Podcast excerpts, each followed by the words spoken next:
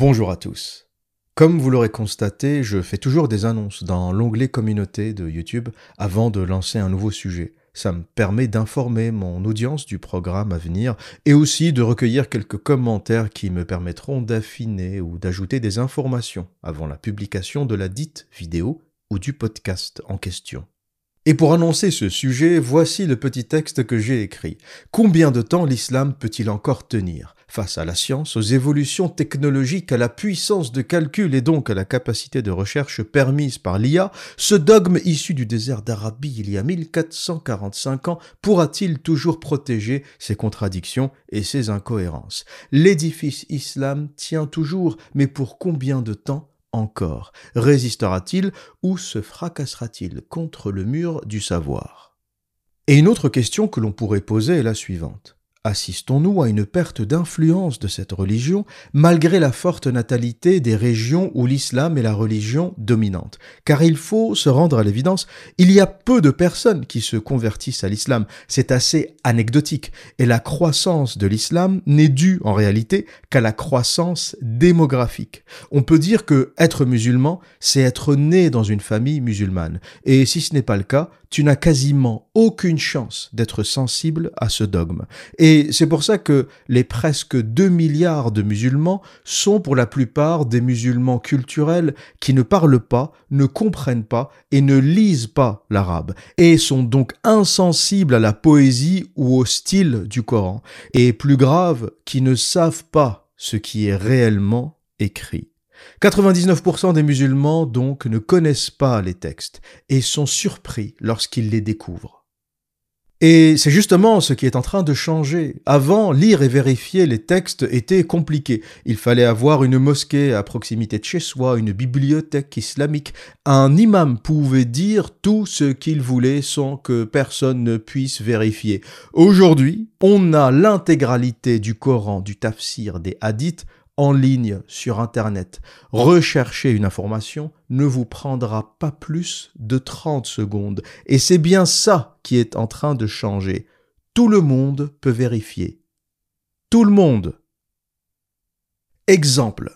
Un imam vous dit, vous savez les fameux imams des plateaux télé, l'islam c'est la religion de la paix. Tu peux lui poser la question suivante. Que penser de la sourate At-Tauba, verset 5, qui nous dit après que les mois sacrés expirent, tuez les associateurs où que vous les trouviez, capturez-les, assiégez-les et guettez-les dans toute embuscade. Si ensuite ils se repentent, accomplissent la salate et acquittent la zakat, alors laissez-leur la voie libre, car Dieu est pardonneur et miséricordieux. Et en général, quand vous donnez cet extrait à un musulman, il vous dira T'as pas compris le contexte, c'est dans le contexte de guerre, de toute façon t'es pas musulman, tu peux pas comprendre, de toute façon tu ne parles pas l'arabe, tu peux pas comprendre. Et tout ça, je vous le dis, c'est des conneries. Pourquoi? C'est une réponse euh, à laquelle je suis souvent confronté, que ce soit sur Internet, dans la vie réelle. On me dit souvent, mais de toute façon, t'as pas compris le contexte. C'est vraiment dans l'Arabie médiévale, il y a 1400 ans, c'est plus applicable. Non, ça ne marche pas comme ça. Le Coran, c'est pas moi qui le traduit ou qui l'explique, et ce n'est pas toi, et ce n'est pas ton imam. Pourquoi? Parce que la complexité des textes, le style, le style poétique, la rime, le Coran est écrit en rime, il y a une volonté euh, d'avoir un rythme et aussi une musicalité qui fait que beaucoup de textes sont sujets à interprétation. Et donc, je ne vais pas avoir la même interprétation que toi, euh, et ton imam euh, ne va pas avoir la même interprétation, et d'autres personnes du monde musulman qui vont analyser ne vont pas avoir la même interprétation. C'est pour éviter ce chaos qu'on a ce qu'on appelle le tafsir. Le tafsir, c'est le décryptage, c'est l'interprétation des versets. Et lorsqu'on essaye de comprendre le Coran, ce n'est pas ce que je pense ou ce que tu penses, c'est ce que le tafsir dit. Et le tafsir en islam, c'est une institution, c'est pas un détail. C'est-à-dire que en islam, on a le Coran qui est la parole ou prétendument la parole de Dieu, donc c'est la base. Ensuite, on a le tafsir qui décrypte le Coran, et après on a les hadiths euh, qui sont les histoires, les recueils, les contes, la retranscription des discours que le prophète a pu avoir, ou la retranscription de ses comportements, de ses batailles, de ses mariages, de ses échanges avec sa famille. Donc c'est l'histoire quelque part du prophète. Par exemple, l'histoire de la révélation et le fait que le prophète Mohammed eut 40 ans au moment de la révélation, ce n'est pas dans le Coran, c'est dans un hadith. Le Coran ne dit rien de l'âge du prophète. Les cinq prières par jour que doivent pratiquer les musulmans, ce n'est pas dans le Coran, c'est un hadith qui le dit. Le Coran précise qu'il faut prier, mais il ne te dit pas comment. La technique de la prière, le côté pratique de la prière, le nombre des prières obligatoires au nombre de cinq, ça c'est dans les hadiths. Le Coran ne dit rien à ce sujet. Et ça c'est un petit message aux coranistes, vous savez qu'il y a un nouveau courant, un nouveau mouvement qui n'existe pas vraiment en islam, mais des musulmans autoproclamés coranistes. Pourquoi? Parce qu'ils ont réalisé qu'il y a un nombre incalculable de bêtises dans les hadiths qu'ils ne peuvent plus tolérer, comme le mariage du prophète avec Aïcha qui avait six ans, comme l'esclavage, comme des choses terribles dans les hadiths, des meurtres, des assassinats, des choses intolérables. Et je ferai une deuxième vidéo avec euh, peut-être un best-of hadith, un best-of des pires hadiths. Et donc, tu as des musulmans qui, face à cette violence, face à cette incohérence, comme c'est des humains, c'est des êtres humains qui ne peuvent pas supporter ça, ils se disent, finalement, je suis coraniste, voilà, je rejette les hadiths. Sauf que tu ne peux pas. Je te donne l'information, si tu te dis coraniste, tu n'es plus musulman. T'es autre chose, mais tu n'es plus musulman. En fait, la phase coraniste, c'est la phase intermédiaire vers l'apostasie. Quand tu te dis coraniste, ça veut dire que tu ne reconnais que le Coran et tu ne reconnais pas les hadiths. À la limite, tu reconnais le Coran et les tafsirs, donc le Coran et l'explication, le décryptage de Al-Tabari et euh, de grands érudits qui sont des institutions dans le monde islamique. Mais sans le savoir, je te donne l'info, tu as déjà un pied en dehors de l'islam. Quand tu commences à faire ce genre de choses, je rejette les hadiths, tu ne peux pas rejeter les hadiths parce que le hadith te dit comment prier. Le hadith te raconte l'histoire de l'islam. Tu ne peux pas rejeter les hadiths. Et ce qui se passe en réalité, c'est que les musulmans sont tellement endoctrinés. C'est vraiment une religion qu'on t'inculque à la naissance. C'est vraiment extrêmement fort. J'ai parlé avec des musulmans qui m'ont dit clairement, je sais que c'est bidon, mais je ne peux pas en sortir. Vous imaginez la violence du dogme? Ils me disent, je sais que c'est bidon, mais on m'a coupé la bite au nom de cette religion. Les musulmans sont circoncis et ils sont circoncis à un âge avancé. C'est un peu la différence avec le judaïsme. La circoncision dans le judaïsme intervient très tôt, le huitième jour après la naissance. Donc il n'y a aucun souvenir de la circoncision chez les hommes juifs. Alors que chez les musulmans, la circoncision, elle arrive un peu plus tard. Trois ans, quatre ans, cinq ans, parfois six ans. Donc tous les musulmans ont la mémoire de la circoncision. Et j'ai un ami qui me dit, je sais que c'est bidon, mais on m'a coupé la bite au nom de cette religion. Comment tu veux que j'en sorte? Donc c'est un dogme qui est inculqué dès la naissance et les musulmans n'arrivent pas à en sortir et beaucoup le savent dans le fond. Ils lisent des trucs terribles et disent c'est pas possible, c'est pas possible, je peux pas, je peux pas croire en ce truc. Mais c'est tellement, l'endoctrinement est tellement fort qu'ils n'arrivent pas à en sortir et ils ont presque besoin d'un accompagnement. Ils ont presque besoin d'une analyse claire, limpide, comme celle que je suis en train de faire, pour pouvoir se dire stop, j'arrête, je sors.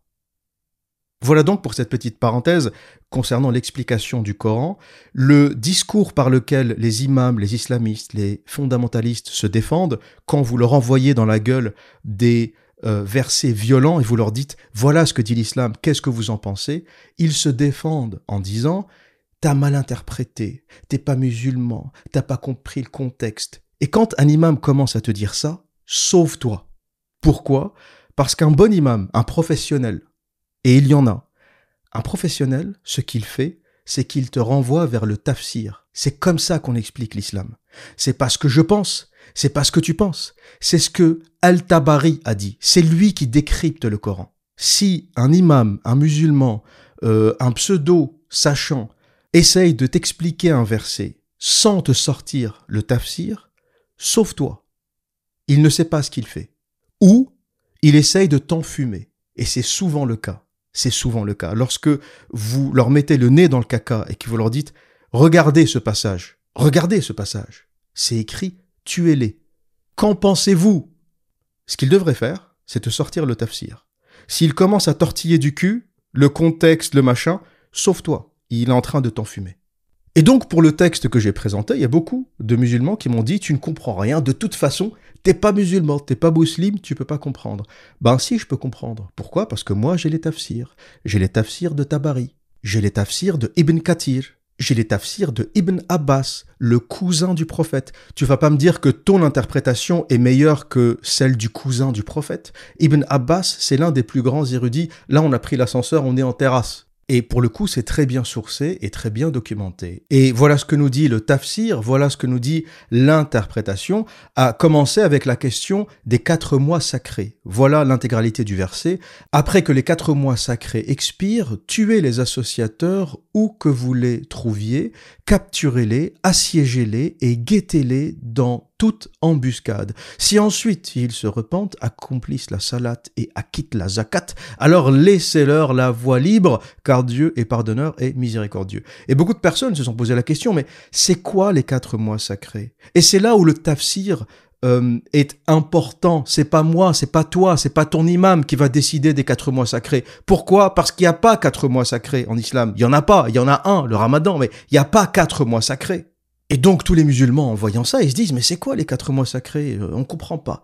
Et c'est là que le tafsir intervient. C'est pour ça que je vous dis que tous les gens qui vous disent, tu comprends pas le contexte, la guerre, non, non, non, fermez vos gueules. Tafsir, Ibn Kathir, Ibn Abbas. Et voilà ce que dit Ibn Abbas au sujet des quatre mois sacrés. Ibn Abbas a précisé qu'ils sont la période octroyée aux idolâtres pour circuler dans le pays selon le verset. Puis Dieu a dit, à l'expiration des quatre mois sacrés, c'est-à-dire après l'écoulement des quatre mois désignés où tout combat est interdit, et pour permettre à ces gens-là de se décider de leur sort durant, partout où vous les trouverez, tuez-les. Donc les quatre mois sacrés sont des mois de grâce, sont une espèce de trêve que Dieu donne aux mécréants ou euh, aux idolâtres ou euh, aux associateurs. Il y a plusieurs notions. Hein. Il y a euh, celle qu'on connaît, le kafir, celui qui ne croit pas. Il y a l'associateur, celui qui associe à Dieu une autre divinité. Par exemple, tu crois en Allah, mais tu crois aussi que Jésus est un Dieu, pas uniquement un prophète, mais un Dieu. T'es un associateur. En arabe, ça se dit mouchrik. T'es un mouchrik, un associateur, et tu dois être tué pareil. Et il y a les idolâtres, donc euh, ceux qui idolent des choses, des statues, des objets, euh, des éléments de la nature, euh, peu importe. Dès que tu idolâtres quelque chose, t'es un idolâtre. Et donc, après cette période déterminée, l'ordre de combattre les idolâtres fut donné. Combattez les idolâtres partout où vous les trouverez, sans distinction entre un pays et un autre. Toutefois, il y a une exception qui est la maison sacrée. Selon ce verset, ne les combattez pas dans l'oratoire sacré à moins qu'ils ne vous y attaquent. Pour résumer, quand le musulman arrive dans une terre où les gens ne sont pas musulmans, au début tu leur donnes une trêve de quatre mois, tu les laisses réfléchir, et ensuite tu les massacres. Sauf devant euh, l'oratoire sacré. Alors, je sais pas, je suis pas rentré dans le détail. L'oratoire sacré, c'est un endroit qui doit se trouver ou à la Mecque ou à Médine, l'un des coins que fréquentait le prophète. Mais en tout cas, à cet endroit X, tu ne peux pas les combattre, sauf s'ils te combattent. Et là, tu peux les tuer. Je continue ma lecture, je continue donc ma lecture de ce tafsir. Une fois ces polythéistes soumis en traduisant cette soumission par des pratiques religieuses imposées, s'ils observent la prière et paient la dîme, laissez-les en paix, Allah est miséricordieux et clément. Voilà comment on doit les traiter, une façon qu'a adopté Abu Bakr après le départ du prophète, à l'égard de ceux qui ont refusé de payer la zakat en se basant sur ce verset qui interdit leur combat jusqu'à leur conversion et l'acquittement de leurs obligations cultuelles. C'est clair, c'est limpide, il n'y a pas d'ambiguïté. Et c'est ça que j'aime avec le tafsir, c'est que ça n'essaye pas d'enjoliver les choses, ça les raconte telles quelles. S'il y a une chose à retenir de l'islam, il y a beaucoup de choses magiques auxquelles euh, je ne crois pas et auxquelles vous ne devriez pas non plus. Par contre, s'il y a une chose qui n'est pas magique et qui est intéressante en islam, c'est la rigueur du tafsir les choses sont rapportées telles quelles. Il y a même aujourd'hui des traducteurs contemporains qui ont peur de traduire le Coran tel quel. Ils ont peur. Par exemple, ils traduisent les mots tuez-les par combattez-les. Ils ont peur. Pourtant, le mot tuer en arabe est clair. Katilu hum. Katilu hum. Tuez-les. Tu ne peux pas traduire ça par combattez-les. Le kital, c'est le combat à mort. Mais beaucoup de traducteurs n'osent pas utiliser le mot mort ou les, les phrases du type tuez-les parce qu'ils ont peur de traduire ces paroles de violence. Alors que le tafsir traduit les choses telles qu'elles sont. La rigueur est incroyable, il n'y a pas volonté de faire bien ou d'enjoliver. Ibn Kathir a même repris les versets sataniques du prophète. J'en ferai une vidéo, je vous parlerai des origines païennes de l'islam, et il y a un sujet, c'est peut-être l'un des plus tabous, c'est pas le seul, mais c'est l'un des plus tabous en islam, la question des versets sataniques. Le prophète a prononcé des versets, puis il les a effacés, il est revenu sur ce qu'il a dit, et il a inventé une histoire bidon du type euh, c'est le diable qui me les a communiqués. Mais en réalité, c'était plus une affaire politique pour essayer de d'amadouer euh, les habitants de Koraïch en faisant croire qu'il avait admis leurs idoles, leurs idoles païennes. C'est vraiment un épisode obscur, tellement obscur que quand Salman Rushdie en a parlé, il a été condamné à mort par euh, les mollahs euh, iraniens. Il a été condamné à mort pour avoir rappelé cette histoire qui existe, qui est dans les tafsirs d'Ibn Kathir. Et c'est pour ça que je fais beaucoup confiance aux tafsirs parce que il n'y a aucune volonté d'enjoliver. On te raconte la bêtise telle qu'elle a été écrite. Et le tafsir explique aussi dans quel contexte on peut avoir la vie sauve. Donc en gros, selon cette sourate à Taouba, euh, verset 5, euh, il faut tuer tous les idolâtres, sauf, sauf, s'ils observent la prière et paient la dîme. Donc tu payes l'impôt euh, islamique et tu fais la prière. Et là, on ne te tue pas, on ne t'égorge pas. Et vous savez qui applique ce verset? Vous savez qui applique ce verset coranique? Daesh. Daesh aujourd'hui est un État. Il y a à peu près 10 millions de personnes qui habitent sur le territoire de Daesh et euh, c'est un État un peu, euh, c'est un État informel qui n'est pas reconnu par aucune institution, mais il est à cheval entre la Syrie et l'Irak et il collecte l'impôt. Et la structure de l'impôt de Daesh est basée sur la charia et basée sur ce verset. Tu payes la dîme quand tu vis sous autorité musulmane et tu fais la prière. Si tu fais ça, il y a des chances qu'on ne t'égorge pas. Et en gros, quand Daesh arrive quelque part, il y a une trêve de quatre mois qui est instaurée, donc on ne tue personne pendant quatre mois. Au bout des quatre mois, on commence à égorger tous ceux qui refusent de payer l'impôt. Donc, les journalistes gauchistes, les journalistes qui parlent de l'islam des Lumières, quand vous dites que Daesh c'est l'islam extrême, Daesh c'est pas l'islam extrême. Daesh c'est la sourate at-Tawbah, verset 5, interprétation de Ibn Kathir, écrite noir sur blanc. Il n'y a pas à tortiller du cul, il n'y a pas de contexte, il n'y a pas les versets d'avant, les versets d'après. Il y a d'autres versets plus violents, notamment dans Surat al-Baqarah, mais sinon ma vidéo va faire 5 heures si je commence à vous citer tous les versets violents. Mais il y a à peu près 5 versets très clairs en islam qui appellent à tuer euh, un coup les idolâtres, un coup les mécréants, un coup les associateurs. Il y a de tout. Donc s'il y a des journalistes qui m'écoutent, et je sais qu'il y en a, Faites votre travail. Faites votre travail, comme je peux le faire. Moi, je suis personne. Moi, je suis quelqu'un euh, qui est par nature très curieux. J'ouvre Internet et je fais des recherches. Donc vous, avec les subventions de l'État, avec tout le fric qu'on vous donne, vous êtes payé à plein temps pour faire ce travail, faites-le. Faites-le. Au lieu de nous casser les couilles avec l'islam des Lumières, faites le vrai travail. Expliquez-nous sur quel verset se base la charia, et sur quel verset se base Daesh pour collecter l'impôt Sur celui-ci. Et dès que ton imam commence à tortiller du cul à droite à gauche, te raconter des choses, ouais, t'as pas compris, parce que tu parles pas l'arabe, tu lui fermes sa gueule, tu lui dis est-ce que tu connais Ibn Kathir? Est-ce que tu connais Ibn Abbas? S'il n'est pas capable de te citer les sources, ne lui parle plus. Change de mosquée, va ailleurs, ne lui parle plus, c'est un menteur. Au mieux, c'est un incompétent, ça veut dire qu'il connaît pas en fait. Il connaît pas. Euh, il a appris l'islam euh, dans les cours du soir. Euh, il a appris deux sourates, trois hadiths il est devenu imam. Ou pire, c'est un hypocrite, c'est-à-dire qu'il connaît toute la violence de ce texte. Il connaît toute la dangerosité de ce texte, mais il te la cache parce qu'il sait que tout individu normal, normalement constitué, n'accepte plus ce degré de violence au XXIe siècle.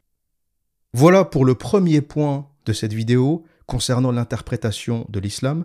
Il est important de le rappeler parce que l'argument qu'utilisent les islamistes, et c'est l'argument le plus dangereux, c'est que tu ne comprends pas, tu n'as pas la science, ils appellent même ça une science. Pourquoi? Parce qu'en arabe, il n'y a pas de différence entre la vraie science, la technologie, le savoir, et la science islamique. C'est le même mot. Vous imaginez les limitations de la langue arabe? C'est-à-dire que le alim ou les ulama au pluriel, le sachant, les sachants, c'est le même mot qu'on utilise pour les scientifiques.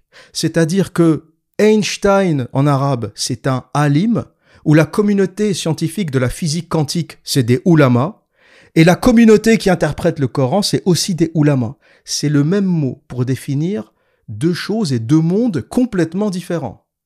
Le premier, c'est le monde de la vraie science, de la rigueur, du sérieux et du monde matériel surtout.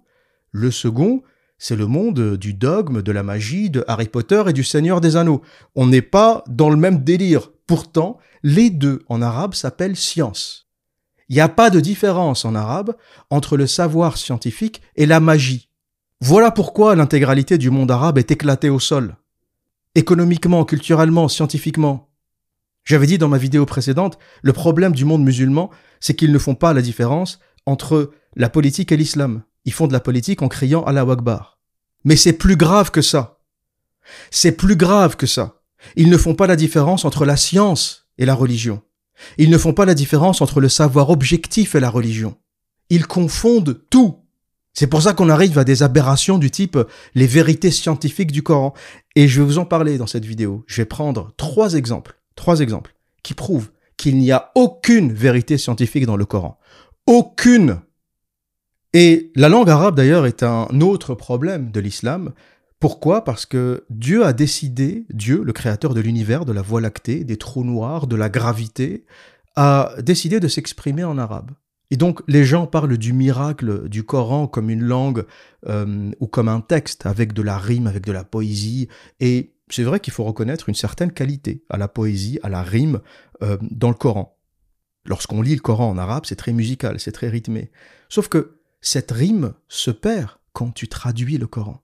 Tu le traduis en français, c'est fini. La magie du Coran disparaît. Tu le traduis en anglais, c'est fini. La magie du Coran disparaît. Donc le Coran n'est magique qu'en arabe. Le Coran n'est un, entre guillemets, miracle qu'en arabe. Et je me dis, mais pourquoi le créateur de l'univers parle arabe? Pourquoi? Si j'étais Dieu, par exemple, avec toute la puissance qu'on attribue à Dieu, j'aurais pu écrire un texte, et c'est possible, qui conserve la rime dans toutes les langues. Tu le traduis en français, la musicalité est intacte. Tu le traduis en anglais, la musicalité est intacte. Alors que le problème du Coran, c'est que dès que tu le traduis, t'as tout perdu la musicalité disparaît, la rime disparaît. Donc c'est un vrai point d'interrogation. Ça veut dire que celui qui est né musulman, il ne l'a pas choisi, il est né musulman dans une famille arabe. Ne me dis pas que tu choisi de naître euh, dans une famille arabe. C'est arrivé, c'est tout, c'est un accident. Donc tu un avantage compétitif par rapport à tous les autres terriens qui ne parlent pas arabe. C'est bizarre. Dans le judaïsme, il y a une logique. Dieu s'adresse au peuple hébreu, à personne d'autre. Quand tu dis à un juif, mais euh, pourquoi euh, la Torah n'a pas été euh, écrite dans d'autres langues à l'origine? Ben, un juif va te répondre, ça s'adresse au peuple élu. Le Premier Testament ne s'adresse pas aux Mexicains, aux Thaïlandais. Le Premier Testament s'adresse au peuple élu, aux Juifs. Donc il y a une cohérence totale dans le judaïsme. Dieu s'adresse aux Juifs. Point. Il s'adresse à personne d'autre. L'islam est une religion universelle. Dieu s'adresse à tout le monde. Les Arabes ne sont pas le peuple élu en islam, c'est faux. Et plus on avance, moins les Arabes constituent une partie importante du monde musulman. La majorité euh, des musulmans se trouvent à l'extérieur du monde arabe. Donc comment se fait-il que Dieu ait choisi cette langue? Pourquoi Dieu ne parle qu'en arabe? Vous allez me faire croire que le Créateur de l'univers n'a qu'une seule langue? Et qu'il n'est pas capable de produire de la rime euh, et du texte dans d'autres langues. Et lorsqu'on vous donne le même argument, tu ne peux pas comprendre parce que c'est en arabe, parce que c'est compliqué, parce que c'est de la poésie arabe, eh bien posez cette question. Pourquoi Dieu a écrit un texte aussi compliqué et en arabe? C'est compliqué même pour les Arabes. Même pour les Arabes qui parlent la langue native ont du mal à comprendre le Coran. Galèrent pour comprendre. Ils ont besoin du tafsir, ils ont besoin des érudits, ils ont besoin d'explications. Alors imagine quelqu'un qui ne parle pas arabe et qui hérite d'une traduction. Donc Dieu a volontairement décidé d'handicaper toute la partie du monde majoritaire qui ne parle pas arabe. Donc eux vont galérer pour comprendre, alors que les Arabes, bon, ils ont un petit avantage compétitif. Est-ce que c'est pas une injustice de la part de ce Dieu créateur de l'univers? Je laisse la question ouverte. Hein. Dès que quelqu'un vous dit tu ne peux pas comprendre, de toute façon, t'es pas musulman, tu ne parles pas arabe, eh bien réponds, c'est un très bon point que tu soulèves. Pourquoi Dieu a créé cette difficulté? Pourquoi il a écrit en arabe de manière à ce que les autres ne puissent pas comprendre ou à ce que les autres galèrent pour comprendre? Et du coup, on se retrouve avec des imams euh, bac moins 10, des imams qui n'ont pas passé la terminale, qui t'expliquent tu peux pas comprendre parce que tu es un mécréant, tu parles pas arabe. Ah bon? Ah, faut parler arabe pour comprendre. Donc, le dialogue avec Dieu se fait en arabe. Il a choisi sa langue. Je note, c'est bon à savoir. Une autre question qui revient souvent, c'est l'observateur, pourquoi tu ne parles que de l'islam? Pourquoi cet acharnement au sujet de l'islam? Pourquoi tu ne parles pas du Talmud? Hein, T'as peur du Talmud, tu ne veux pas, hein, parce que le Talmud c'est juif, t'as peur? Alors, on va tenter euh, de répondre à cette question de manière objective, parce que c'est vrai que c'est un sujet qui revient beaucoup, et en général, quand vous mettez le nez dans le caca euh, aux gens qui croient à cette religion, quand vous leur montrez, vous leur mettez sous le nez des textes, des sourates, des hadiths qui appellent au meurtre, qui appellent à la pédophilie, qui appellent à l'esclavage, en général, ils ne répondent jamais. Ils vous disent euh, regarde la Torah, regarde la Bible, la Bible aussi, il y a des choses dedans. Euh, ils vous envoient vers les évangiles, regarde les évangiles, les Injil, Injil, il y a quelque chose dedans. Et jamais ils ne répondent. Ils font diversion systématiquement. Vous ne verrez jamais quelqu'un vous répondre clairement au sujet d'un texte sur la pédophilie, par exemple. Qu'est-ce que t'en penses? Donne-moi une réponse, bon sang bon sang. Ils font toujours une déviation vers euh, la Torah, etc. Je vais vous donner une première réponse qui est religieuse, et ensuite je vais vous donner une deuxième réponse qui, elle, n'a rien de religieux, mais c'est la plus importante. La première, c'est que, selon l'islam, selon votre religion, les autres religions sont corrompues. Vous le dites vous-même. Vous dites que l'islam, c'est la dernière religion, c'est celle qui conclut toutes les autres. Le prophète de l'islam, c'est Katim al-Anbiya, c'est celui qui conclut tous les prophètes. Et donc le Coran, c'est la synthèse vraie de tous les savoirs précédents. Et vous dites surtout que c'est le seul livre qui n'a pas été corrompu. Tous les autres sont corrompus par l'homme.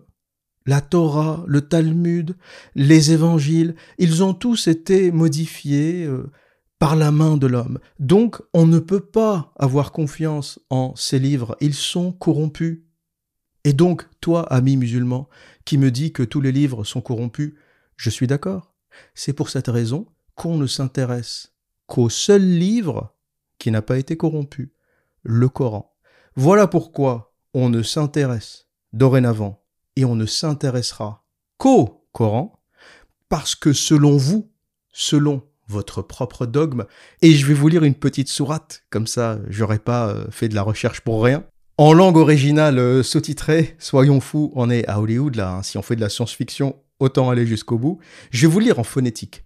Inna nahnu anzalna dikra wa inna lahu C'est intéressant, nahnu, c'est le même mot en hébreu et en arabe, ça veut dire nous.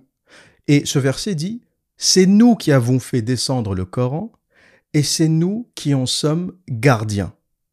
Et là, nous, c'est Dieu qui parle. Je ne sais pas pourquoi il parle au pluriel. Dans le Coran, Dieu parle beaucoup au pluriel. Je ne sais pas pourquoi. Ils sont combien dans l'équipe? J'en sais rien. Peut-être qu'il inclut aussi les anges, l'ange Gabriel qui a fait le taf, etc. Mais c'est souvent au pluriel. Donc, c'est ça qui protège le Coran. C'est cet unique verset. Et c'est en ça que croient tous les musulmans de la terre. Parce que il y a écrit dans le Coran que c'est un livre protégé par Dieu. Donc, tout le monde croit qu'il est protégé par Dieu. Tu vois, si euh, J.K. Rowling euh, avait fini Harry Potter avec euh, nous qui avons fait descendre Harry Potter et c'est nous qui en sommes gardiens, peut-être que tout le monde finirait par croire qu'Harry Potter est un livre divin. Et d'ailleurs, c'est très bien joué euh, de la part de Zaid, celui qui a compilé le Coran. Ça aussi, je vous en parlerai, c'est une longue histoire. Euh, c'est très bien joué d'avoir glissé ce verset parce que pour le coup, ça donne un pouvoir incroyable au Coran. Et donc, voilà pourquoi je ne m'intéresse qu'au Coran. Et je dis aux musulmans qui me sortent des extraits euh, du Talmud pour me dire Regarde l'observateur, le Talmud, c'est violent. Mais j'ai envie de te dire Je sais. Mais tu le dis toi-même. En bon musulman, tu dis qu'il ne faut pas lire le Talmud parce que c'est un livre corrompu par les hommes. Donc pourquoi tu me sors des extraits du Talmud? T'es en contradiction avec ta propre religion. Dieu te dit ne touche pas aux autres livres, ils sont corrompus, et toi tu me sors un verset du Talmud? T'es vraiment musulman? Tu crois vraiment à ta propre connerie? Tu crois vraiment en ton propre dogme? Et finalement, par rapport à cette sourate, sourate 15, verset 9, je suis plus musulman que toi. Pourquoi? Parce que moi, je respecte l'islam. Je ne m'intéresse qu'au Coran. Je ne touche rien d'autre. Je ne vais m'acharner qu'à lire et à décrypter le Coran, avec toute la violence et toutes les incohérences qui s'y trouvent. Nous avons fait descendre le Coran et nous en sommes les gardiens. Mazel tov. Et donc voilà pour le premier argument théologique pourquoi on ne s'intéresse qu'à l'islam, pourquoi cet acharnement autour de l'islam? Ce n'est pas de l'acharnement, c'est Allah, Allah lui-même, Allah, créateur du monde, de la terre, de l'univers, de la voie lactée, de la gravité des trous noirs, créateur de moi, créateur de toi. D'ailleurs, il a créé plus de trous noirs que d'univers. C'est lui qui dit, c'est lui qui dit qu'il protège ce livre et que tous les autres sont corrompus. Donc, donc, on ne s'intéresse et on ne s'intéressera qu'à ce livre. Point. Maintenant, la deuxième raison pour laquelle on s'intéresse à l'islam, et celle-ci est beaucoup plus sérieuse, et j'avais répondu euh, à un auditeur au travers d'un tweet. J'utilise souvent euh, Twitter comme une, comme une base de données, c'est-à-dire que je tweete des choses pour ne pas les oublier. Les gens se demandent souvent pourquoi je fais tel ou tel tweet. En fait, je m'en fous de la réaction des gens ou ce qu'ils vont dire euh, ou comment l'audience va réagir au tweet. Je l'utilise pour stocker les informations. Par exemple, je vais trouver un article qui m'intéresse, je vais le tweeter. Mais le but premier du tweet, c'est pas de le partager euh, ou qu'il soit euh, liké ou retweeté. Le but premier, c'est de le stocker pour moi-même et pouvoir le ressortir quand j'en aurai besoin. Et du coup, quand j'ai préparé cette vidéo, je suis allé consulter tous mes tweets sur le sujet de l'islam et euh, c'est ma base de données quelque part. Et j'avais tweeté la chose suivante, je dois répondre à cet argument bidon. L'observateur, tu ne parles jamais du Talmud, hein Tu as peur, hein Réponse, depuis 2001. Nombre d'attentats terroristes au nom du Talmud. Zéro. Nombre d'attentats terroristes au nom de l'islam 31 221. Et je cite une source allemande, un journal allemand qui évalue le nombre d'attentats islamistes dans le monde depuis 2001 au nombre de 31 221.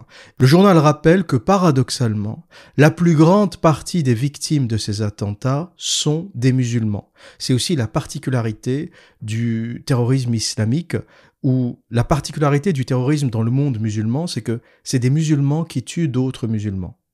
Et là, j'ouvre la parenthèse suivante. Pourquoi des musulmans tuent d'autres musulmans Parce que, d'accord, il y a peut-être des textes violents dans l'islam, mais c'est jamais des musulmans contre des musulmans, c'est souvent contre des mécréants ou pour tenter de convertir des mécréants.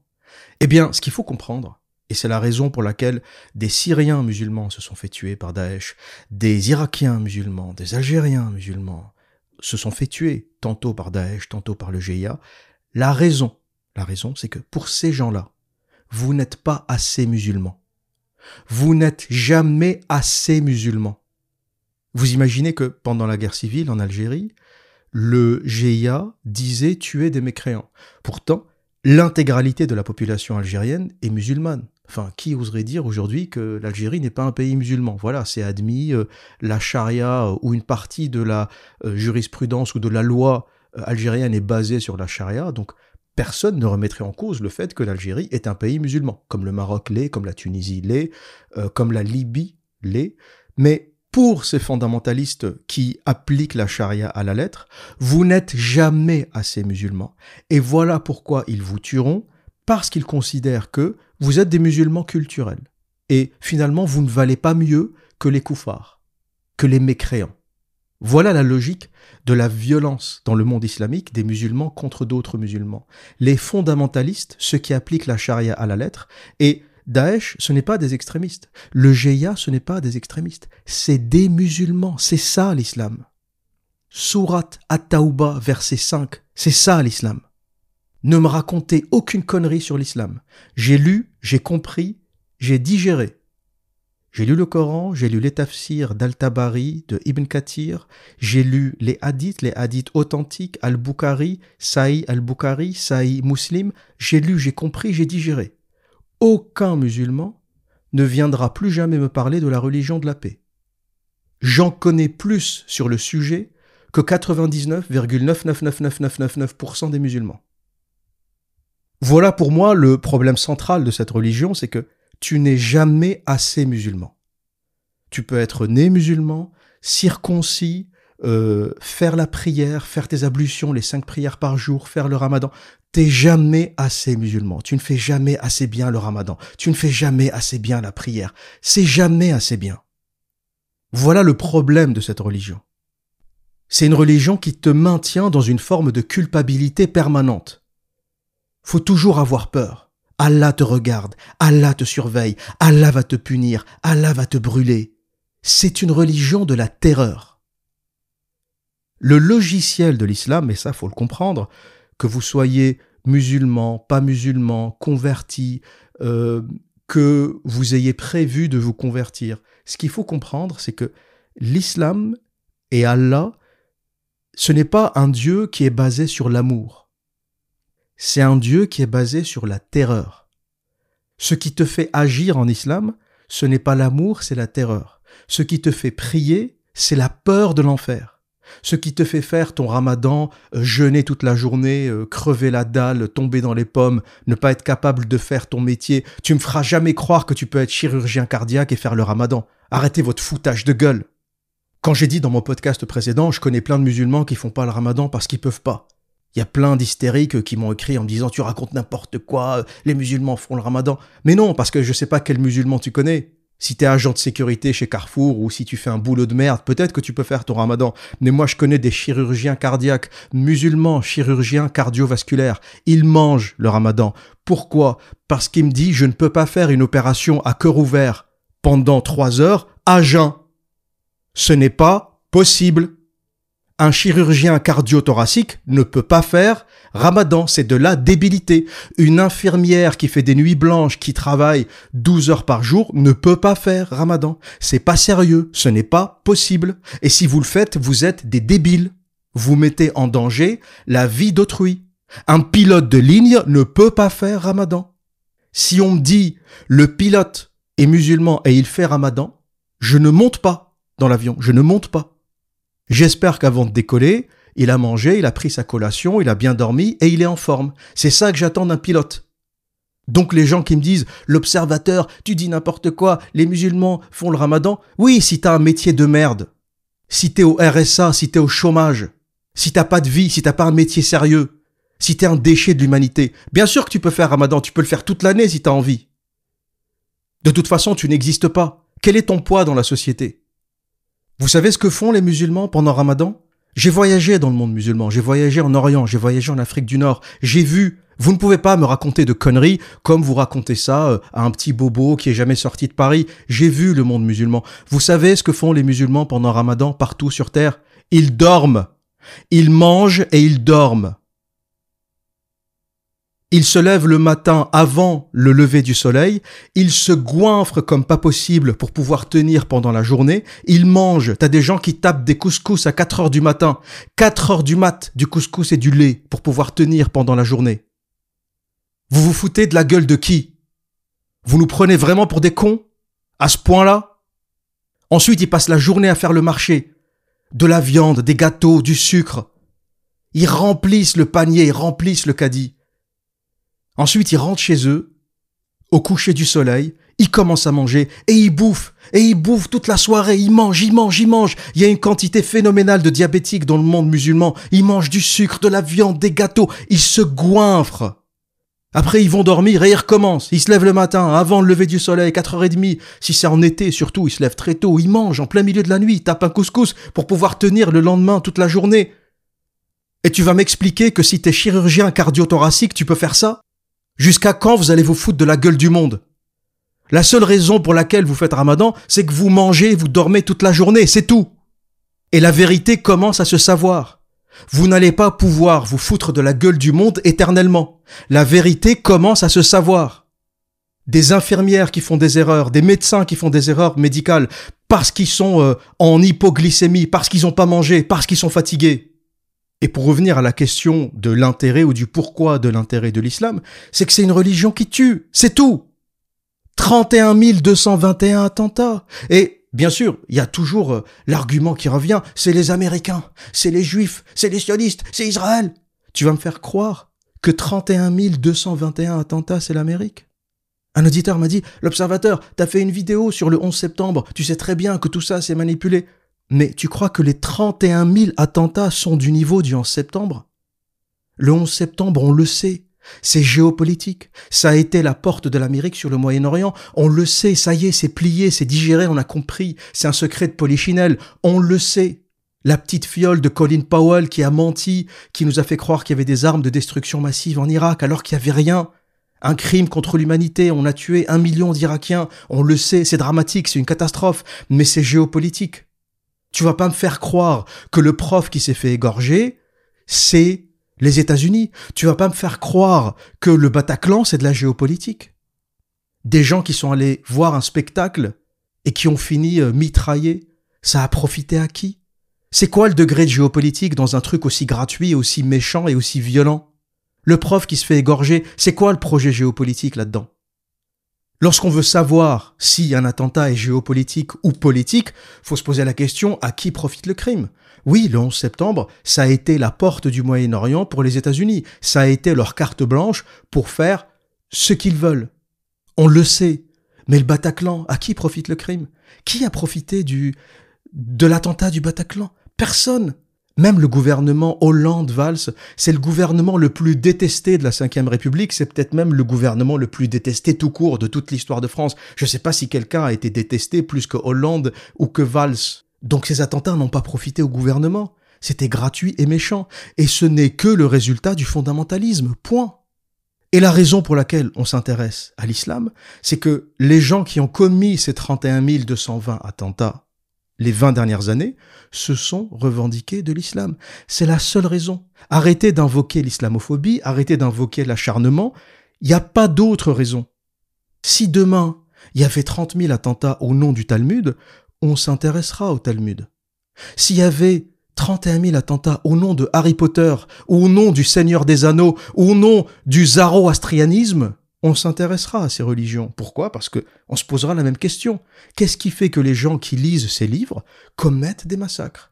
Mais ce n'est ni les Zoroastriens, ni les fans de J.K. Rowling et de Harry Potter, ni les fans de Tolkien et du Seigneur des Anneaux qui commettent ces attentats. C'est des musulmans qui ont eu un jour le Coran entre les mains, ou qui ont été endoctrinés sans avoir lu le Coran. On leur a dit, voilà ce que dit telle et telle sourate, voilà ce que dit tel et tel hadith, ils ont foncé tête baissée. Donc à tous ceux qui m'envoient des extraits du Talmud en me disant regarde l'observateur dans le Talmud il y a écrit que euh, les non-juifs n'ont pas d'âme regarde il est écrit que euh, les non-juifs sont des porcs il est écrit que il faut tuer les non-juifs mais la différence cher ami la différence c'est que personne n'agit au nom du Talmud. J'ai des amis juifs, j'ai eu des copines juives, j'ai même failli avoir un enfant avec une femme juive. Je vais pas rentrer dans le détail. Tu penses vraiment qu'elle croyait que je n'avais pas d'âme? Tu penses vraiment qu'elle pensait que j'étais un porc? Tu penses vraiment qu'elle pensait qu'on devait me tuer? Tu fais pas un enfant à un homme que tu considères euh, animal. Tu fais pas un enfant à quelqu'un qui n'a pas d'âme. Donc même s'il y a la pire des saloperies dans le Talmud. Personne n'agit en fonction du Talmud. Aucun juif n'agit en fonction du Talmud. La différence entre le monde islamique et le monde chrétien et le monde juif, c'est que chrétiens et juifs ont digéré le dogme. Nietzsche a dit Dieu est mort et tous les chrétiens ont dit on sait. On sait. Dieu est mort, on le sait. Il n'aura plus jamais la même place dans nos vies, c'est fini. Pareil pour les juifs, la majorité tiennent leur judaïté de leur mère, mais ils savent même pas ce qu'il y a ni dans la Torah, ni dans le Talmud, ni ils ont rien à branler. Tu crois vraiment qu'un juif prend le Talmud au premier degré et quand il prend un café avec un non-juif, il pense que cette personne n'a pas d'âme? Tu penses vraiment que les gens y croient? Les juifs savent très bien faire la différence entre le théologique, la religion, le politique, la vie civile, le business, l'économie, c'est très clairement ségrégué dans leur tête. Le problème du musulman, c'est qu'il mélange tout ça. Les câbles sont mélangés dans sa tête entre Allah, la politique, l'argent, l'économie, tout ça, c'est des câbles complètement mélangés dans sa tête. C'est ça la différence. Et certains me sortent l'argument, mais non, regarde Israël, euh, les Juifs aussi, euh, se basent sur leur eschatologie pour euh, justifier euh, la colonisation, pour justifier les actes. Mais non, mais non, vous avez rien compris. Netanyahou n'est pas un religieux, il s'en branle de la religion. Netanyahou est un animal politique. Il a compris qu'il avait besoin de manipuler les orthodoxes religieux pour arriver à sa fin, et c'est ce qu'il fait. Il a compris que les Haridim c'était un électorat, et donc il va les brossé dans le sens du poil. Netanyahou, si seulement tu savais ce qu'il y avait dans sa tête, Netanyahou s'en de la religion. C'est un putain de politicien, c'est un animal politique. Et même s'il cite des extraits de la Bible, c'est pour euh, manipuler son audience. Et les Israéliens le savent, c'est pour ça qu'ils manifestent contre Netanyahou. Arrêtez de vous faire avoir par ces arguments débiles. Donc ne me sortez plus la carte victimisation, ne me sortez plus on s'acharne sur l'islam, on s'acharnera sur autre chose si autre chose présente danger. Si demain on commence à avoir des jeunes qui commettent des attentats, des agressions, des égorgements au nom du Seigneur des Anneaux et qui se mettent à invoquer Tolkien comme euh, leur nouveau dieu, ben on s'intéressera au Seigneur des Anneaux, on se dira mais qu'est-ce qu'il peut bien y avoir dans ce livre qui pousse les gens à tuer? Sauf que ce n'est pas le cas. Les gens lisent Le Seigneur des Anneaux, puis ils les remettent dans l'étagère. Section euh, roman. Roman fantastique. Les gens lisent Harry Potter, ils le remettent dans le rayon. Les gens lisent le Talmud, ils le remettent dans le rayon, pareil. Personne ne va tuer des mécréants au nom du Talmud. Le problème du Coran, c'est que les gens le lisent et agissent. Ils lisent les textes et ils se disent c'est vrai.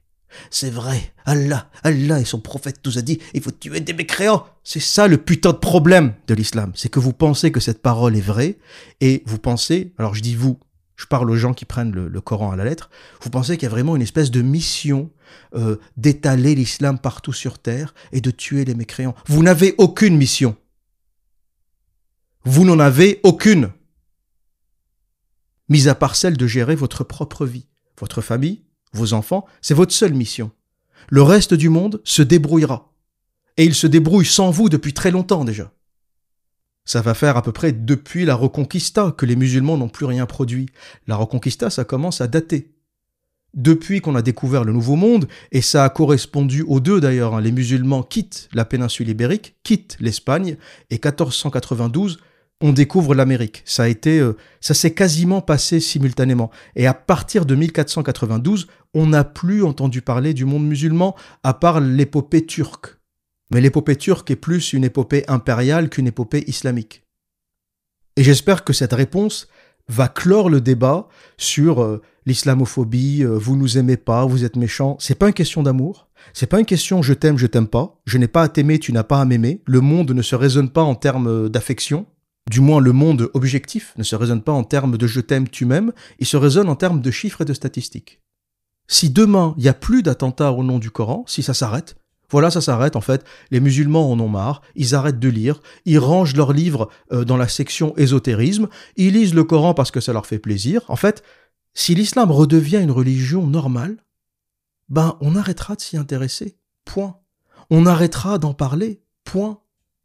Et c'est ça que j'espère en réalité. J'espère pas que cette religion disparaisse. Les gens ont besoin de foi. Voilà, c'est comme ça. Il y a des gens qui sont mentalement suffisamment forts pour se créer une image du monde euh, et arriver à vivre sans religion, sans Dieu, sans Allah, sans Yahvé, sans euh, euh, Zarathustra, sans tout ce que tu veux.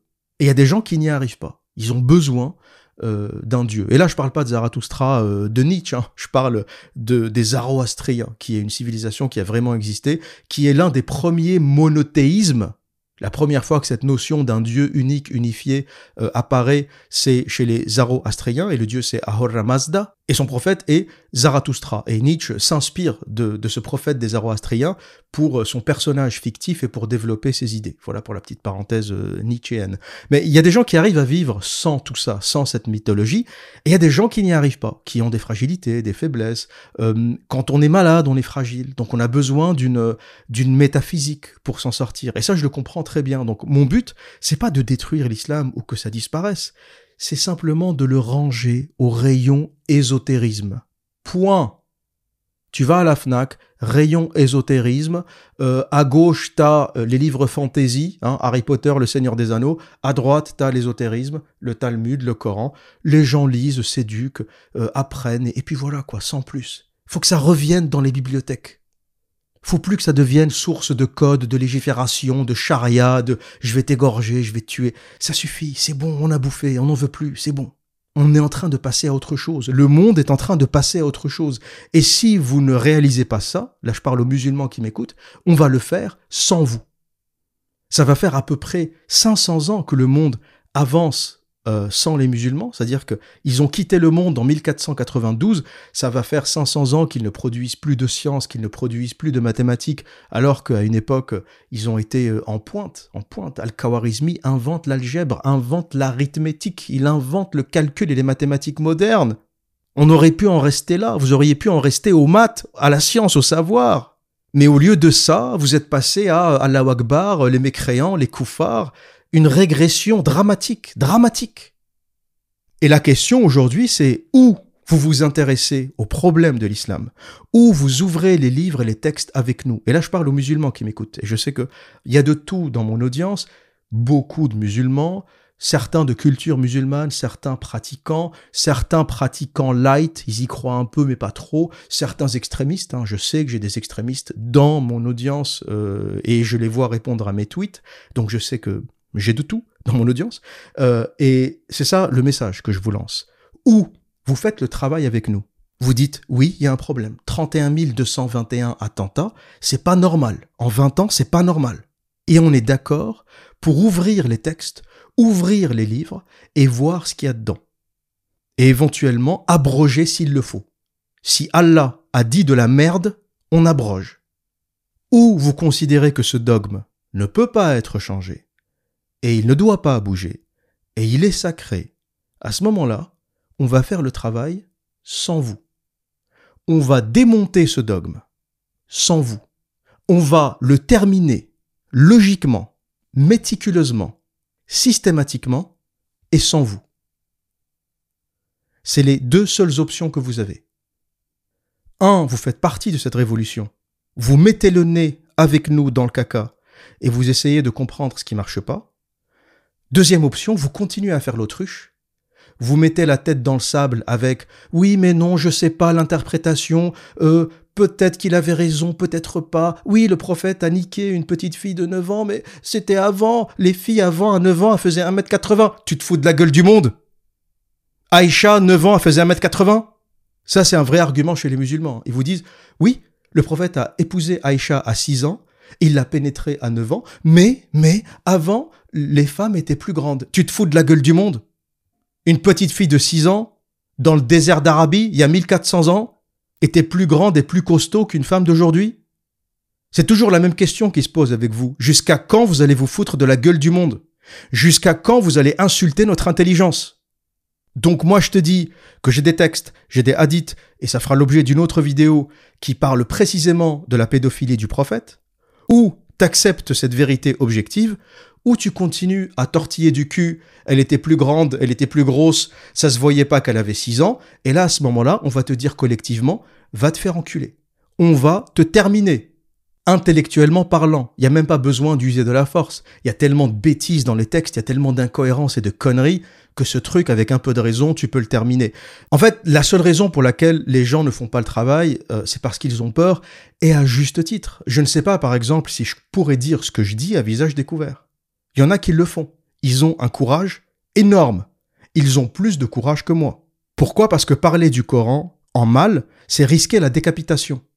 Donc, les gens qui parlent de ça, et il y en a beaucoup sur YouTube, à visage découvert, ont un courage immense.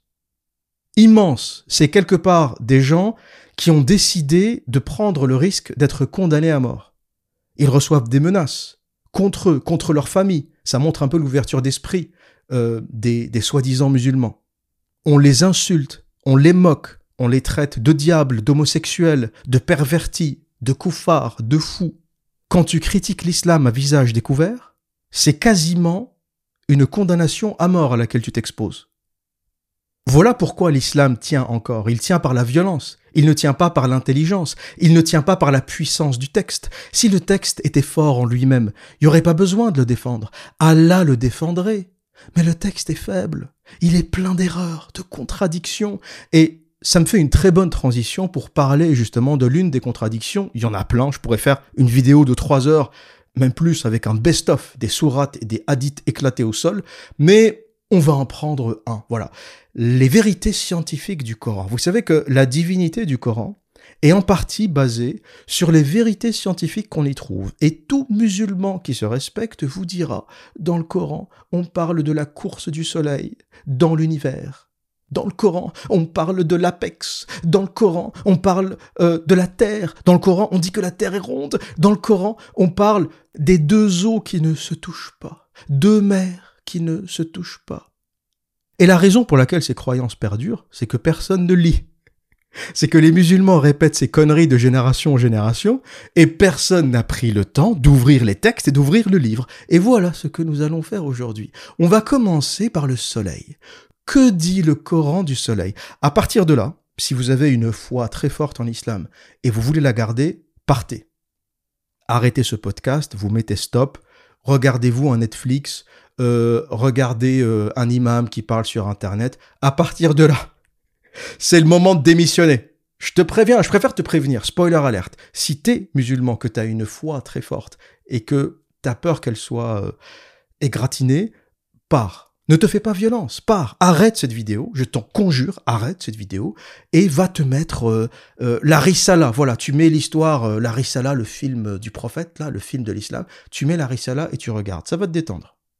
Que dit le Coran au sujet du soleil? Sourate numéro 36, verset 38. Et le soleil court vers un gîte qui lui est assigné.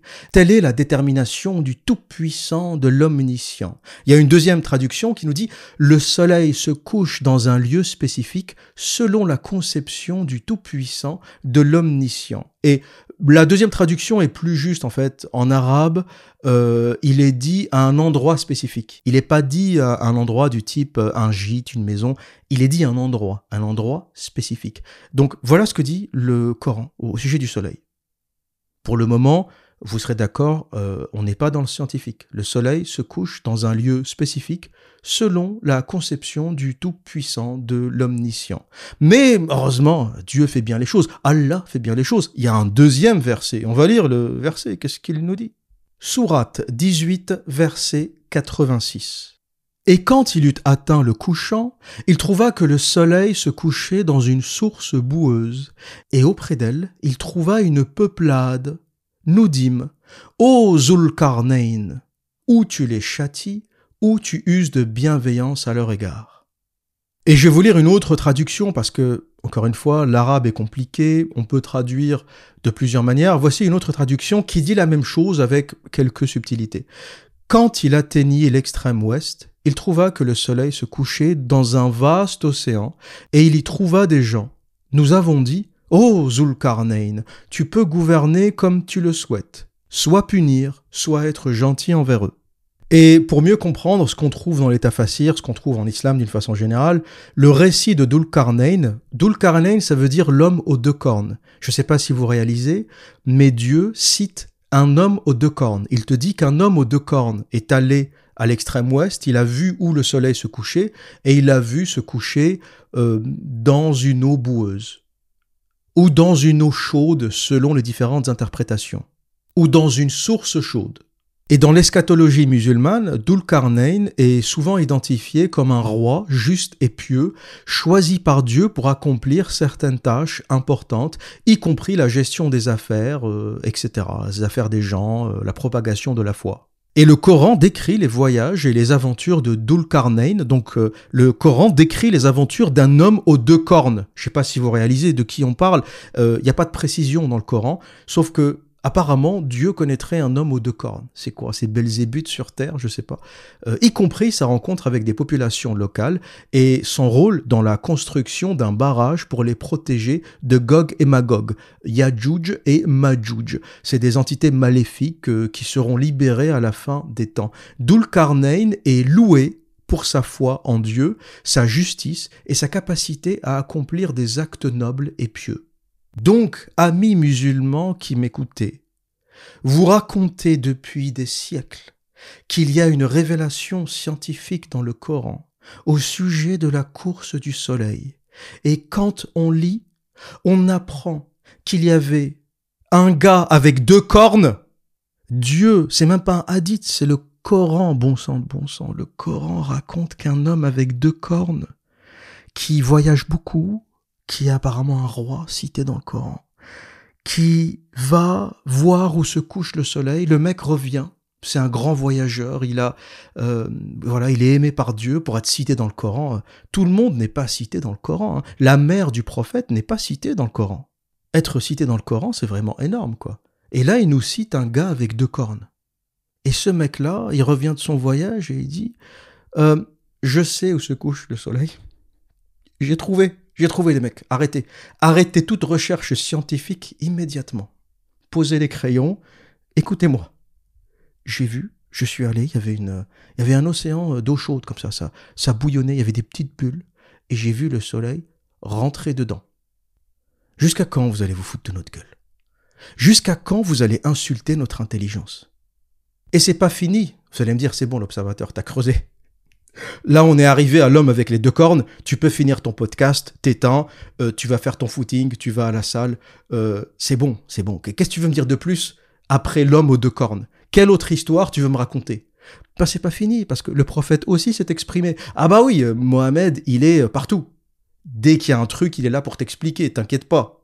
Donc voilà ce que dit le prophète au sujet du soleil, parce que les gens n'étaient pas complètement bêtes à l'époque. C'est-à-dire que quand ils ont entendu ces histoires, euh, de la course du soleil et euh, de Dulkarnain, ce gars avec les deux cornes qui raconte des histoires, ils sont allés voir le prophète. Ils sont allés lui dire, Mohamed, euh, explique-nous.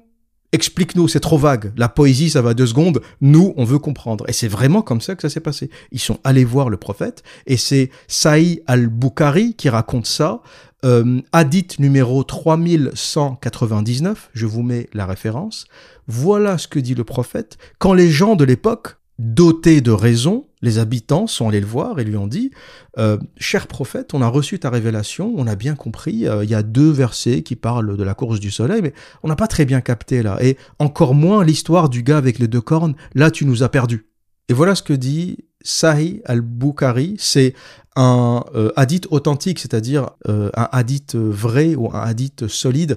Comment on reconnaît un hadith vrai et un hadith faible euh, C'est le consensus, c'est-à-dire que plus le nombre de personnes qui l'ont rapporté est nombreux et important, plus il est, il est, il est solide. Si une personne a dit j'ai vu le prophète entrer euh, euh, aux toilettes avec le pied gauche et sortir avec le pied droit, bon, c'est un hadith faible. S'il y a dix personnes qui disent j'ai vu le prophète entrer aux toilettes avec le pied gauche avec le, et sortir avec le pied droit, c'est que c'est un hadith solide. Il y a un grand consensus là-dessus. Et au passage, c'est un vrai hadith. Hein. Il y a des hadiths qui t'expliquent comment faut rentrer aux toilettes et comment faut sortir. Quand je vous dis que l'islam est une religion précise, je ne dis pas n'importe quoi. Donc il y a de tout. Hein. Les hadiths, il y en a 7000. Il y a tout. Il y a tout. Comment te nettoyer les dents, comment te laver, comment... C'est incroyable. Le niveau de détail, on n'a pas besoin de tout ça en réalité. Mais bon, c'est comme ça. Et donc, un hadith avec un niveau d'authenticité extrêmement élevé, c'est-à-dire qu'il y a eu beaucoup de témoins et beaucoup de gens qui ont rapporté la même chose. Et là, c'est rapporté par Abu Dar, D-H-A-R, donc le prophète demande à une personne sais-tu où va le soleil? La personne répond euh, ben seul Dieu sait quoi.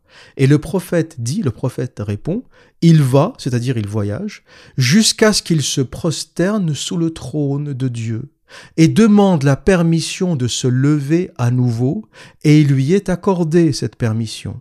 Puis il viendra un moment où il sera sur le point de se prosterner, mais sa prosternation ne sera pas acceptée. Il demandera la permission de poursuivre son cours, mais celle-ci ne lui sera pas accordée. Au contraire, il lui sera ordonné de retourner d'où il est venu, et ainsi il se lèvera à l'ouest, et ceci est l'interprétation du verset d'Allah. Et le soleil court vers un gîte où il est assigné. Donc les gens ne comprennent pas ce verset de le soleil court à un endroit qui lui est assigné. Ils vont voir le prophète, Mohamed, Mohamed, toc toc toc, bonjour, euh, arrête de faire ce que tu es en train de faire, lâche Aïcha, laisse-la tranquille, viens, j'ai une question. Explique-moi ce verset. Le prophète dit, en fait, le soleil, quand il disparaît, quand tu le vois comme ça se coucher, il va sous le trône de Dieu.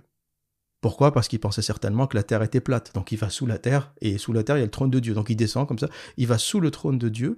Et le soleil parle à Dieu. Normal, normal, c'est la base. Est-ce que je peux me lever? Et Dieu, il lui dit OK. Normalement, tous les jours, il lui dit OK. Et puis il se lève. Et il lui répète encore Est-ce que je peux me lever? Et voilà, comme ça, euh, la course du soleil se répète jour après jour. Mais viendra le jour où le soleil demandera à Dieu Est-ce que je peux me lever? Et Dieu lui dira non. Aujourd'hui, euh, Walou, euh, non, niet, tu te lèves pas. Et du coup, le soleil va retourner de l'endroit où il s'est couché, donc l'ouest, et il va se lever. Et l'intégralité du monde musulman pense que ceci est un signe de la fin du monde. Tu comprends que là, personne n'a capté ni la rotation de la Terre, ni le fonctionnement des astres. Là, on est dans, on est dans le délire absolu. On passe d'un gars avec les deux cornes, au soleil qui se prosterne sous le trône de Dieu, Dieu qui discute avec lui, tu te lèves, tu te lèves pas. Et ça, écoutez bien, ça, c'est ce que les musulmans appellent une révélation scientifique dans le Coran. Et là, je ne plaisante plus, j'ai envie de pleurer. Je suis sérieux. Deux milliards de musulmans croient à ça. Je suis inquiet pour l'avenir de l'humanité. À une époque où on a des entreprises privées qui lancent des fusées dans l'espace. C'est même plus les États maintenant, c'est des, des, privés. Ils lancent des fusées, ils regardent, ouais, la Terre est ronde, c'est bon, on a vu. On n'en est plus à euh, la NASA.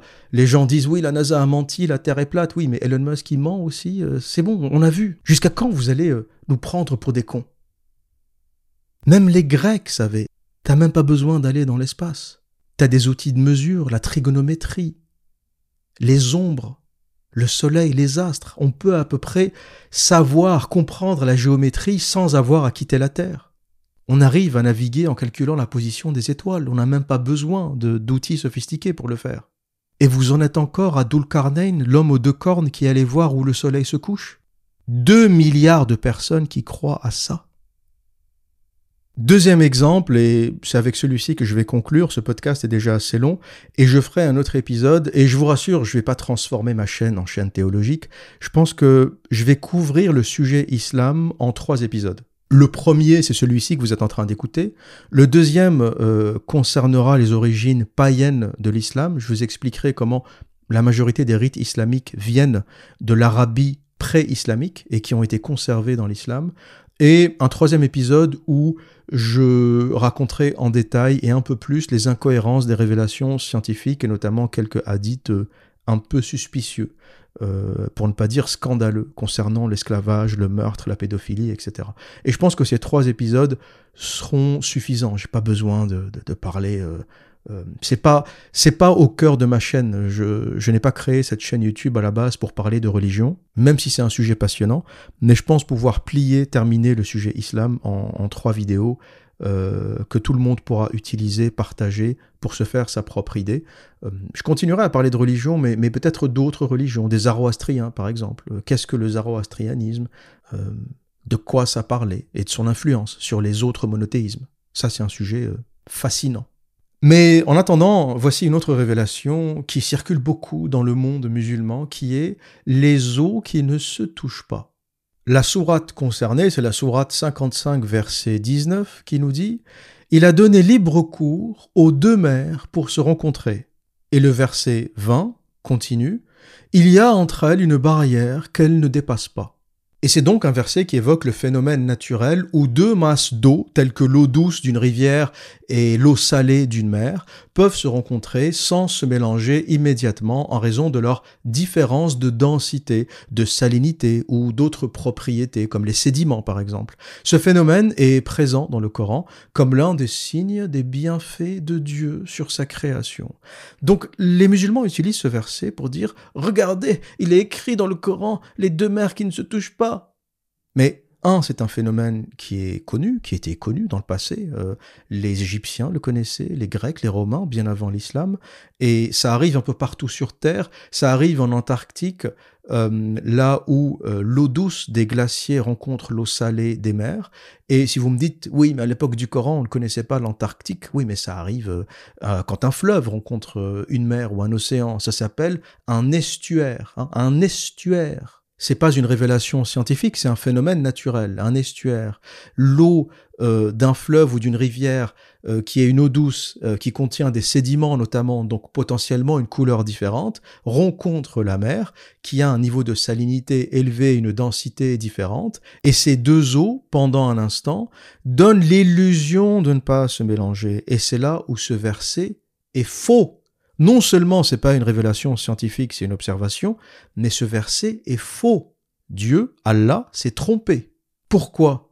Parce qu'il écrit, ou il dit, il y a entre elles une barrière qu'elle ne dépasse pas. Ce qui est faux, les eaux se mélangent. Vous croyez que quand l'eau douce rencontre l'eau salée, il y a une barrière, c'est fixe, ça bouge plus? Visuellement, vous avez l'impression que ça bouge pas parce qu'il y a un flux continu d'eau douce qui arrive, qui rencontre de l'eau salée, et on a l'illusion qu'il y a une ligne droite comme ça avec deux couleurs, deux densités. Mais en réalité, ça se mélange. Le niveau de salinité de la mer baisse quand des fleuves se déversent, quand des glaciers fondent. Ces eaux se mélangent. Allah a tort. Il y a entre elles barrière qu'elle ne dépasse pas. Il aurait dit il y a entre elles une barrière. Oui, oui, visuellement il y a une barrière, mais qu'elle ne dépasse pas. C'est faux. Allah, si tu m'écoutes, faut que tu me corriges cette merde. C'est faux. Et l'ensemble du monde musulman prend ça pour une révélation scientifique. Jusqu'à quand vous allez vous foutre de nos gueules, bon sang de bon sang? Jusqu'à quand? Et la particularité de cette sourate qui s'appelle Ar-Rahman, Ar-Rahman, je pense que ça veut dire le miséricordieux, et la 55e sourate du Coran, et elle est composée de 78 versets. Elle est connue pour son style poétique et répétitif avec la répétition du refrain. Lequel donc des bienfaits de votre Seigneur nierez-vous? C'est-à-dire que après chaque description, Dieu dit Lequel donc de ces bienfaits nierez-vous? Mais les deux eaux qui se mélangent pas, en quoi c'est un bienfait? En quoi c'est un bienfait? C'est un phénomène naturel observable. En quoi c'est un bienfait? Je ne sais pas si vous réalisez le niveau de foutage de gueule, mais c'est comme ça du début à la fin. Dans le Coran, c'est comme ça du début à la fin. Et je me suis posé la question suivante parce que je me suis posé la question que toute personne sensée se poserait. C'est comment 2 milliards de personnes. C'est beaucoup, 2 milliards de personnes. Hein. C'est pas, pas anecdotique. Euh, il y aurait 500 euh, personnes qui suivraient ce dogme. Je me dis, bon, c'est des, des, des, malades. Qu'est-ce que, que tu veux faire? C'est comme ça, voilà. C'est un peu comme les témoins de Jéhovah. On, sait qu'ils sont un peu cinglés, mais ils sont pas nombreux, donc ça, ça inquiète personne. Voilà, il y a des gens malheureusement qui tombent dans ça, mais c'est pas un phénomène planétaire. Mais l'islam, il y a 2 milliards de personnes, y compris des personnes instruites, des personnes intelligentes. Encore une fois, je vous l'ai dit, je connais un chirurgien cardio-thoracique qui se dit musulman culturellement, mais il fait pas le ramadan, et il me dit, comme j'opère, je peux pas faire le ramadan. Donc il se, il justifie ça par son métier. Mais officiellement, il est musulman. Il a un prénom musulman, etc. Je me dis, mais comment des gens aussi éduqués, comment des musulmans aussi éduqués, parce que sur les 2 milliards de musulmans, il y a des mathématiciens, des informaticiens, des chirurgiens, des chercheurs, des euh, scientifiques, des infirmiers, des profs, des enseignants, des profs universitaires, des astrophysiciens. Comment tous ces gens peuvent croire à ça? Comment un astrophysicien musulman peut croire à l'histoire de l'homme aux deux cornes qui qui découvre que le soleil se couche euh, dans une eau euh, boueuse ou bouillonnante ou chaude ou peu importe? Et j'ai réussi à trouver l'explication. Je sais, ça y est, je sais, si vous aviez le doute, tous ceux qui me disent l'observateur, mais comment t'expliques ces deux milliards de musulmans? Tu dis que c'est aberrant, tu dis qu'il n'y a pas de vérité scientifique, tu dis que c'est un ramassis de mensonges et d'inexactitudes. Comment t'expliques ces deux milliards d'adeptes? Je vais te donner la réponse. Je vais te donner la réponse. Les musulmans ne lisent pas le Coran. Les musulmans ne lisent pas le Coran. Ils écoutent ce que disent les uns et les autres. Ils écoutent ce que racontent les uns et les autres. Un auditeur m'a dit, l'observateur, va voir, tu devrais lire le Coran, la course du soleil, va voir, c'est magnifique, tout est décrit, il y a des astrophysiciens qui se sont convertis à l'islam, va voir. J'ouvre le Coran et je tombe sur Dulkarnain, le gars aux deux cornes, qui va aller voir où se couche le soleil. Tu te fous de la gueule de qui?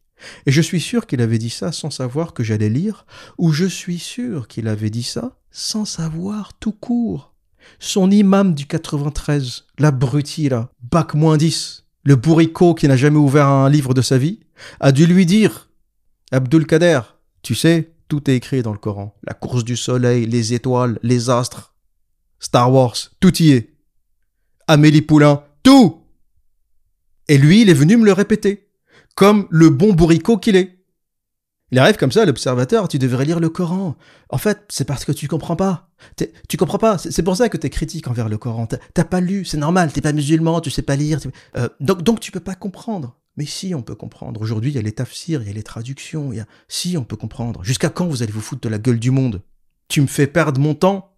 Je perds une heure à lire, à chercher, et je tombe sur le gars avec les deux cornes? Ça m'a terminé. Hein. Ça, ça m'a terminé. Dieu qui te parle d'un gars avec des cornes qui va voir où le soleil se couche, ça m'a fini. Puis après, tu vas vers les hadiths. Tu te dis, il y a peut-être un truc symbolique. C'est possible. Le Coran est écrit euh, sous forme euh, euh, poétique, ça rime, c'est un peu du slam, tu vois, c'est du rap le Coran, c'est très musical. Donc je me suis dit, peut-être, allez, Dulkarnain, c'est une figure mythologique, mais ça, il y a peut-être une explication ailleurs. Donc tu vas voir le tafsir. Le tafsir, pas mieux pas mieux. Le tafsir, ça t'explique, oui, Dulkarnain, euh, c'est un personnage que Dieu répète souvent dans le Coran. Euh, voilà, c'est quelqu'un de bien. Euh, il a des cornes, on sait pas pourquoi. et puis tu vas lire le hadith, le hadith, Bukhari, putain, Bukhari, la référence, la base. Tu vas dire, je vais écouter ce que Mohamed a dit. Mohamed, c'est quand même lui qui raconte ça, au travers de l'ange Gabriel, qui parle à Dieu, ou plutôt, Dieu parle à l'ange Gabriel, puis l'ange Gabriel va voir Mohamed et lui dit à l'oreille, Dulkarnain, il est allé dans une eau boueuse. Donc Mohamed, il répète. Donc Mohamed, à la base, il doit savoir et tu vas dans le hadith, Mohamed te dit, assieds-toi, je vais te raconter, t'es pas prêt. Assieds-toi, je vais te dire toute ma science. Le soleil demande à Dieu, qu'est-ce qui se passe? Je me lève, je me lève pas, je peux. Et Dieu lui dit, vas-y, aujourd'hui tu peux. Et le soleil se lève. Et voilà pourquoi on a le soleil. Et ensuite, il refait pareil le lendemain matin. Il demande à Dieu, je peux me lever? On ne sait pas quel matin le matin du Japon, heure de Paris, heure de Tokyo, heure de New York, on ne sait pas. En tout cas, il se lève, c'est ce qui est sûr. Et un jour, euh, Dieu il dira euh, terminé. Terminé, tu te lèves plus. Et déjà, tu vas te lever par l'ouest, là. Tu, reviens d'où es venu. Tu vois, tu Il n'y a pas la révolution de la Terre, on n'est pas à ce niveau-là. Il faut arrêter de déconner. On n'est pas dans ce détail. On, doit être dans un schéma de Terre plate où la Terre a été faite comme un tapis. C'est ce que dit Allah. On a fait la terre comme un tapis. Euh, et le soleil, il passe sous le tapis, puis il se lève, puis il repasse sous le tapis. Euh, et à la fin des temps, Allah, il va lui dire non. Aujourd'hui, je voilà, j'ai mes règles, je sais pas. Aujourd'hui, tu te lèves pas. Déjà, tu te lèves de l'ouest. Et tous les musulmans pensent que ce jour-là, ça sera un signe de la fin des temps. Tout le monde est convaincu. Voilà donc euh, pour les quelques révélations euh, scientifiques euh, du Coran. Je sais que c'est dur à écouter. Je sais qu'il y a des musulmans qui m'écoutent et c'est dur. C'est dur. Euh, vous allez passer par des étapes de dissonance cognitive. Vous allez vous détester. Vous allez détester vos parents. Vous allez détester toutes ces conneries qu'on vous a racontées. Et il faudra vous trouver d'autres croyances. Et moi, je suis convaincu que ce qui est difficile, c'est pas de détruire une religion, c'est de donner aux gens une autre croyance. Et je comprends pourquoi les gens croient, je comprends pourquoi ils sont religieux. Beaucoup de gens vous disent comme argument, mais s'il n'y a pas ça, il y a quoi? Ils sont désespérés quand ils arrivent au bout du bout, que tu leur as prouvé, que tu leur as montré que c'est un ramassis de bêtises. Quand tu leur as prouvé ça, ils sont par terre et ils se disent Mais s'il n'y a pas Allah, il y a quoi? S'il n'y a pas Dieu, il y a quoi? Je fais comment? Ça fait 40 ans que je crois à ces conneries, je fais comment?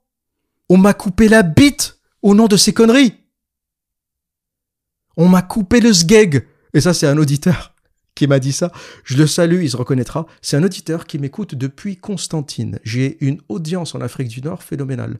Euh, la francophonie, c'est beaucoup plus large que la France. Et quand on produit euh, du contenu sur Internet, on réalise à quel point la, la, francophonie est, est, mondiale. Il y a des gens qui parlent français partout, y compris au Mexique. J'ai des auditeurs du Mexique qui sont mexicains mais qui parlent français. Et là, c'est un auditeur de Constantine que je salue qui me dit, l'islam, quand tu entres, on te coupe la bite. Quand tu sors, on te coupe la tête. Et j'imagine la, peine de, quelqu'un qui se dit Mais putain, mais on m'a coupé la bite au nom de ce truc? Après, pour relativiser, la circoncision est pratiquée dans le monde pour des raisons de santé, pour des raisons d'hygiène. C'était pratiqué avant l'islam, déjà euh, chez les Égyptiens. C'est beaucoup pratiqué aux États-Unis. Il y a du pour, du contre. Des gens disent que oui, c'est euh, par prévention une bonne chose. D'autres disent non, c'est une décapitation, ça diminue le plaisir de l'homme, ça modifie son anatomie. Et je suis assez d'accord, je pense qu'on a évolué pendant des millions d'années. Euh, si on a un prépuce, euh, c'est qu'il y a une raison pour. Voilà. Euh, je pense pas qu'il y ait une erreur dans l'évolution, une erreur pendant un million d'années, on continue à te maintenir un truc qui n'existe pas.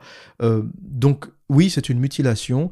Après, j'ai pas conscience d'un mouvement anti-circoncision d'ampleur. Euh, si c'était si dramatique que ça, je pense que beaucoup d'hommes se seraient révoltés contre ça. Donc, j'ai le sentiment que les hommes circoncis ne se plaignent pas dramatiquement de ça. Donc, si ça peut relativiser et que tu as été circoncis au nom de l'islam, bon, il y a euh, beaucoup d'Américains qui ne sont pas musulmans qui sont circoncis également pour des raisons de santé euh, ou par prévention pour éviter des infections, des maladies. Donc, bon, c'est pas, c'est pas la fin du monde on t'a coupé un bout de chair euh, qui pendouillait de ta bite, mais c'est pas la fin du monde. Et ce que je voulais dire, c'est que le problème, c'est pas de détruire une croyance, c'est d'en créer une autre. Euh, quand Nietzsche dit Dieu est mort, il dit pas Dieu est mort et c'est génial. Il dit Dieu est mort, mais on ne sait plus quoi faire depuis. Les gens avaient un sens, ils avaient une compréhension du monde. Voilà, c'est Dieu qui a créé, qui a fait, qui a dit. Mais une fois que tu as détruit ça, c'est quoi qui va c'est quoi qui va remplacer cette croyance? Et je pense que c'est le plus dur chez les croyants après une apostasie, lorsqu'ils quittent une religion, et notamment l'islam, qui est très ancré, qui a euh, un aura culturel extrêmement fort. L'islam, c'est plus qu'une religion. Quand tu nais dans une famille musulmane, c'est une identité. Toute ta vie tourne autour de ça. C'est pour ça que c'est très dur d'en sortir. Comme je le disais au début de ce podcast, la circoncision se fait à un âge où on s'en rappelle. Ça se fait à 5 ans, à 6 ans. Donc tous les musulmans se rappellent de ce rite. C'est un rite de passage qui est ancré en eux. Et la difficulté, une fois qu'on a détruit un monde, ou qu'on a détruit une vision du monde, c'est d'arriver à en trouver une autre. Trouver un sens dans le monde réel, dans le monde matériel, euh, après avoir perdu le sens que nous avait donné le monde spirituel, ou euh, le monde métaphysique. Et très honnêtement, j'ai pas d'avis là-dessus. J'ai envie de dire, si les gens ont envie de continuer à croire, euh, ils peuvent le faire. Mon but, c'est pas de détruire euh, des croyances, de détruire des gens. C'est pas ça l'objectif. L'objectif, c'est simplement de dire la vérité. Après, si tu veux continuer à croire parce que tu te sens bien, parce que ça apporte une explication qui te satisfait, pourquoi pas? Moi, je pense qu'il faut simplement remettre les religions à leur place. C'est tout ce que je dis. Je ne prône même pas l'athéisme en fait. Ça m'intéresse pas. Je ne fais même pas la promotion de l'athéisme. Ce que je dis, c'est que les croyances et les livres doivent rester dans les bibliothèques. On ne doit pas s'en servir pour égorger des gens, pour faire la loi, pour dicter la loi, du moins les livres religieux, ne doivent pas servir de base à ce genre de choses. Ce que je dis, c'est que toutes les religions, et le Coran ne fait pas exception, doivent retourner au rayon ésotérisme et y rester. Voilà ce que j'avais à dire pour aujourd'hui. Et que dire d'autre Jusqu'au prochain podcast, Inch'Allah. Prenez soin de vous et à très bientôt.